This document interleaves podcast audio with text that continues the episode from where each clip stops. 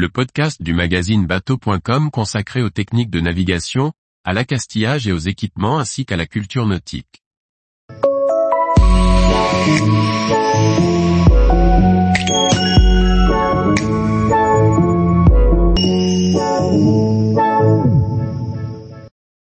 Virer de bord à la voile, comment dessiner une belle courbe?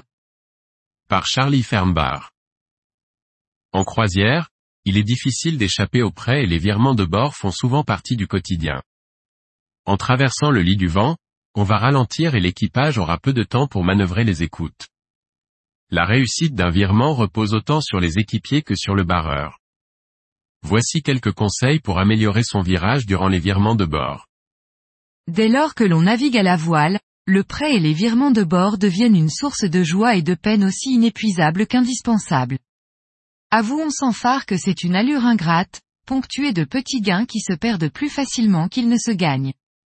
Mais ce jeu peut également devenir un art capable d'offrir d'immenses plaisirs à ceux qui s'y adonnent avec passion. Le virement de bord est la manœuvre associée au prêt, car elle permet de faire du loup voyage, c'est-à-dire rejoindre un point situé face au vent. Nos souvenirs de novices nous rappellent probablement des manœuvres instables, bruyantes et particulièrement agitées. Maintenant que nous avons un peu de mille sous la quille, ou la dérive, nous avons beau avoir mille fois réitéré la manœuvre, il y a parfois de mauvaises surprises et même des virements catastrophiques. Comme toute technique, la répétition et l'expérience permettent d'améliorer le virement de bord. Nous avons vu dans l'article précédent les phases de préparation pour limiter les entraves et le rôle de l'équipage réaliser la manœuvre. Si l'équipage a une responsabilité majeure dans la réussite du virement, le skipper doit réunir les conditions du succès de la manœuvre. Durant le virement, le barreur va dessiner sur l'eau une courbe traversant le lit du vent et permettant de passer d'un bord à l'autre. Le rayon de la courbe et sa vitesse d'exécution sont maîtrisés par le barreur. Pour optimiser le virement, il doit réaliser le virage permettant de perdre le moins de vitesse possible. On sait aussi que durant le virement on passe par une zone sans propulsion.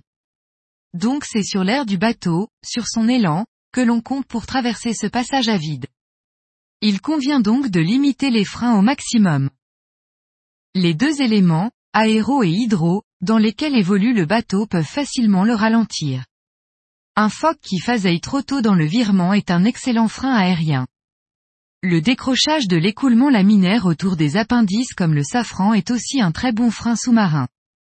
D'ailleurs, les régatiers utilisent la technique de virage serré et du phoque qui phaseille pour arrêter leur bateau et se placer sur une ligne de départ.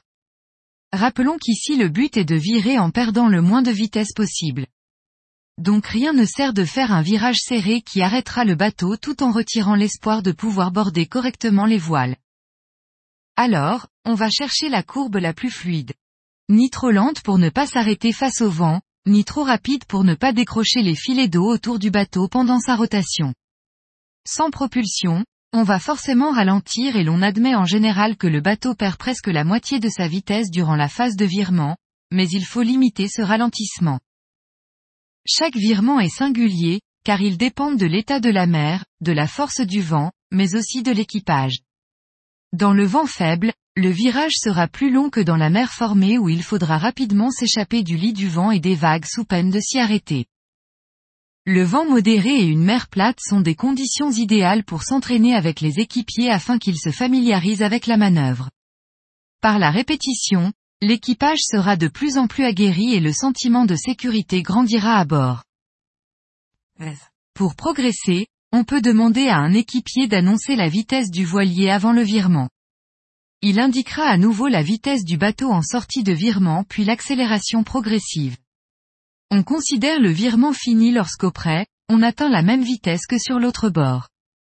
Cet exercice met en avant la franche décélération et la lente accélération. On remarquera aussi qu'il faut d'abord avoir de la vitesse avant de vouloir faire du cap. Et pour juger de la qualité du virement, un coup d'œil au sillage permet d'observer le rayon de la courbe et de savoir si l'on est proche ou éloigné du fameux angle à 90 degrés qui sépare les deux bords. Donc un bon virement de bord ne consiste pas à pousser la barre dans le coin, c'est plutôt un savant cocktail de rapidité et de lenteur. Il faut essayer de faire une courbe régulière afin que les embraqueurs qui auront un peu la tête dans le guidon puissent se synchroniser avec la vitesse de rotation. Un virage trop rapide implique souvent de sortir trop bas, c'est-à-dire largement au bon plein. Ce qui présente un double désavantage, d'une part le régleur n'aura pas eu le temps d'embraquer l'écoute et d'autre part c'est toujours dommage de faire un peu de route inverse quand on cherche à remonter au vent depuis si longtemps. Tous les jours, retrouvez l'actualité nautique sur le site bateau.com. Et n'oubliez pas de laisser 5 étoiles sur votre logiciel de podcast.